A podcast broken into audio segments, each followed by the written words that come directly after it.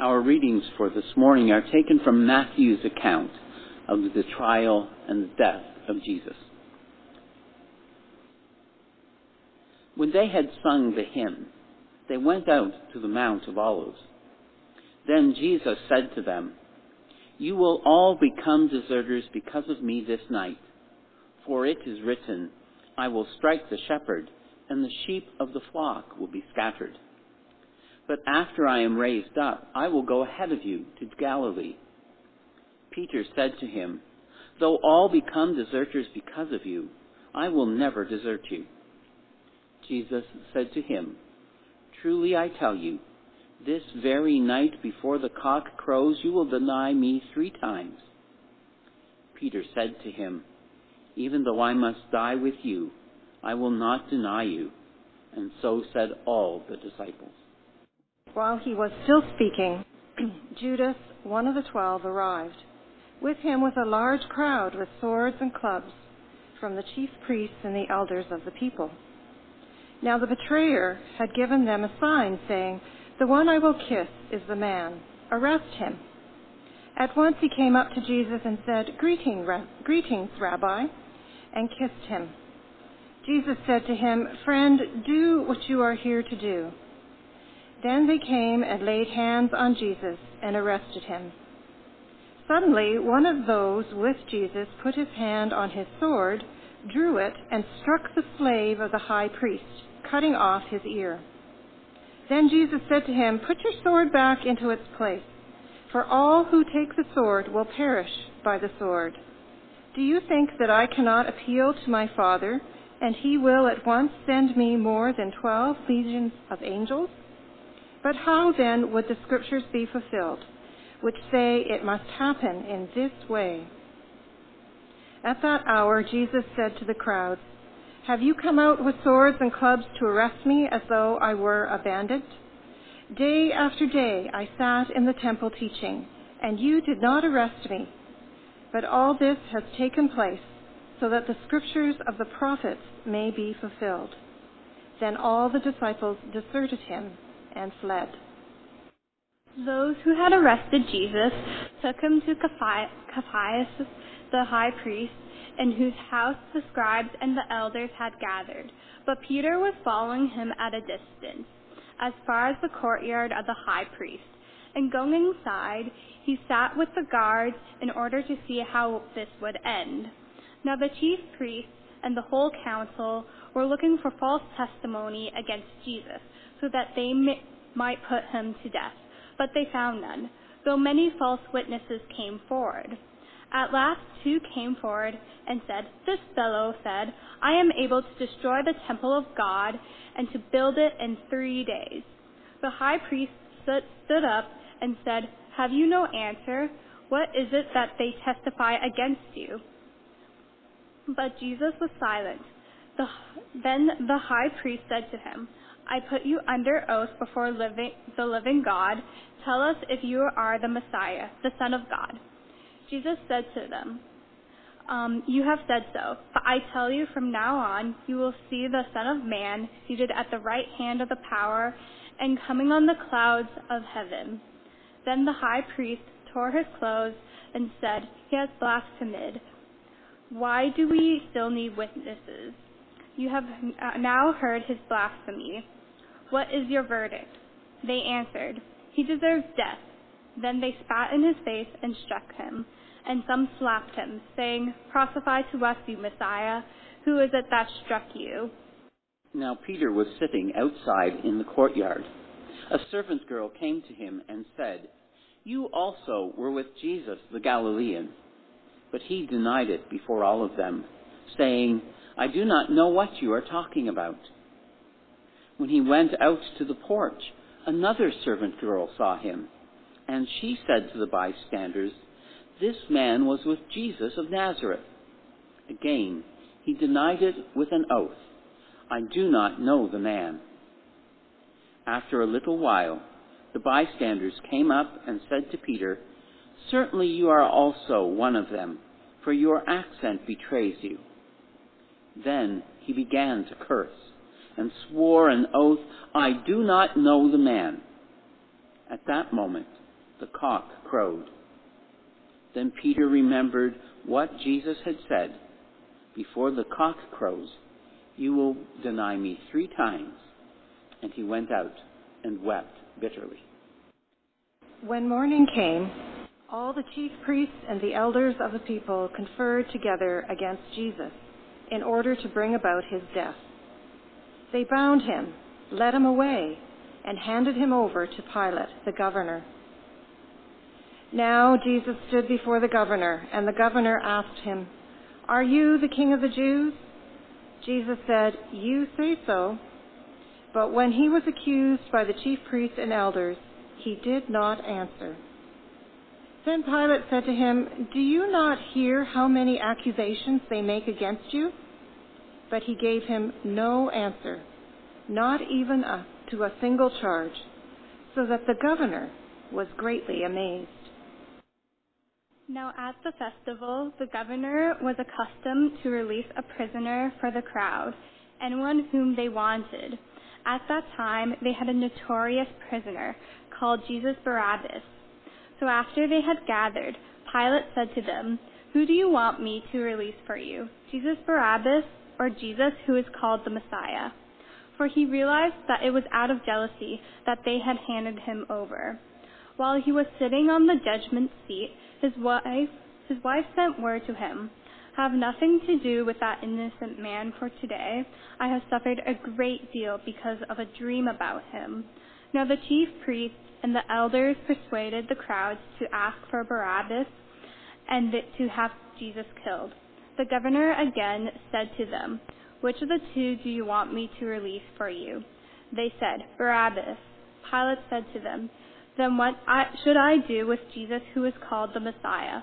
All of them said, Let him be crucified. Then he asked again, Why, what evil has he done? But they shouted all the more, Let him be crucified. Then the soldiers of the governor took Jesus into the governor's headquarters, and they gathered the whole cohort around him.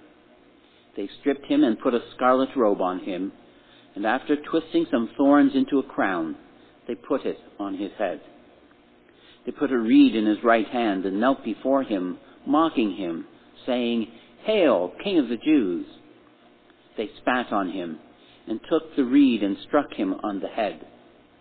After mocking him, they stripped him of the robe and put his own clothes back on him. Then they led him away to be crucified. And they, and when they crucified him, they divided his clothes among themselves by casting lots. Then they sat down there and kept watch over him. Over his head they put the charge against him, which read, This is Jesus, the King of the Jews. Two bandits were crucified with him, one on his right and one on his left. Those who passed by derided him shaking their heads and saying, You who would destroy the temple and build it in three days, save yourself. If you are the Son of God, come down from the cross. In the same way, the chief priests also, along with the scribes and elders, were mocking him, saying, He saved others, he cannot save himself. He is the King of Israel. Let him come down from the cross now, and we will believe in him. He trusts in God. Let God deliver him now, if he wants to, for he said, I am God's son. The bandits who were crucified with him also taunted him in the same way. From noon on, darkness came over the whole land until three in the afternoon. And about three o'clock, Jesus cried with a loud voice, Eli, Eli, lama sabachthani, that is, My God, my God, why have you forsaken me? When some of the bystanders heard it, they said, This man is cl- calling for Elijah. At once one of them ran and got a sponge, filled it with sour wine, put it on a stick, and gave it to him to drink. But the others said, Wait, let us see whether Elijah will come to save him. Then Jesus cried again with a loud voice and breathed his last. At the, that moment, the curtain of the temple was torn in two, from top to bottom, the earth shook, and the rocks were split. The tombs also were opened, and many bodies of the saints who had fallen asleep were raised. After his resurrection, they came out of the tombs and entered the holy city and appeared to many. Now, when the centurion and those with him who were keeping watch over Jesus saw the earthquake and what took place, they were terrified and said, Truly, this man was God's Son. Friends in Christ, what I say to you this morning is proclaimed in the name of the Father, and of the Son, and of the Holy Spirit. Amen. Peter's denial. Six little words. I do not know the man. When Peter is asked whether he is one of Jesus' disciples or not, he does not try to equivocate. He does not try to explain. He simply turns his back on this, his teacher and his friend, and declares, I do not know the man. Peter's denial feels to us cold and austere. And yet Peter's words in the courtyards hang above each of the characters we encounter in Jesus' account, or pardon me, in Matthew's account of Jesus' trial and crucifixion. Each of the people we encounter in the story of Jesus' crucifixion has only a partial view of who Jesus really is. Each one comes with their own understanding, and yet for each there is a missing element. The religious leaders of Jerusalem saw a threat to their influence and to the precarious peace that they had brokered with the Roman Empire. The crowd saw a teacher, and perhaps they thought one who had become too popular. Pilate saw a curiosity, one who captivated the Roman ruler because he never seems to behave in his own self-interest. The Roman garrison perhaps saw a rebel leader one who had the potential to raise the people up against them. The criminals who hung beside Jesus on the cross saw one who was powerless and unable to help himself. Each of the characters in the story sees Jesus through the lens of their own understanding and their own self-interest. Each is right in part, and yet I believe we can say of all the characters of this great passion drama that none of them truly knew the man. As Christians, we too face this dilemma of seeing the Jesus we want to see while blocking out those parts of him that disturb us. That is why most churches are filled at Easter time, but not so on Good Friday we are drawn to the Christmas Jesus, the baby who lies in a manger. We like Palm Sunday Jesus, who is hailed as a king as he rides into Jerusalem. We yearn for the miracle worker Jesus, who has the power to heal the brokenness in our lives. And as we celebrate the Easter Jesus, we like the fact that he has been risen from the dead and is triumphant over all those things that scare us the most. But Good Friday Jesus, the Jesus who is whipped and beaten and hung upon the cross, we are uncomfortable with that Jesus.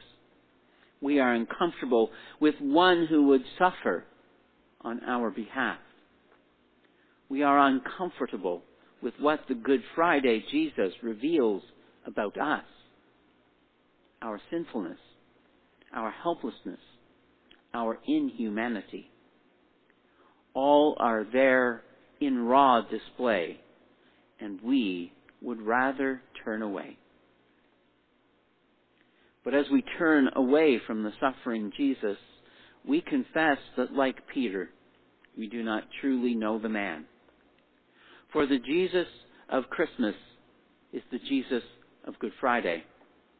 The Jesus of Easter is also the Jesus of Good Friday. The risen and triumphant Jesus is the one with nailed, nail scarred hands. We, he can be no other way.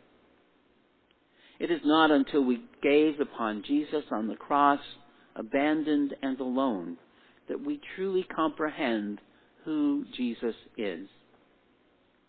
Jesus is the one who has come to do what he alone can do, to pour out his life, to take away our sin, and to redeem us all.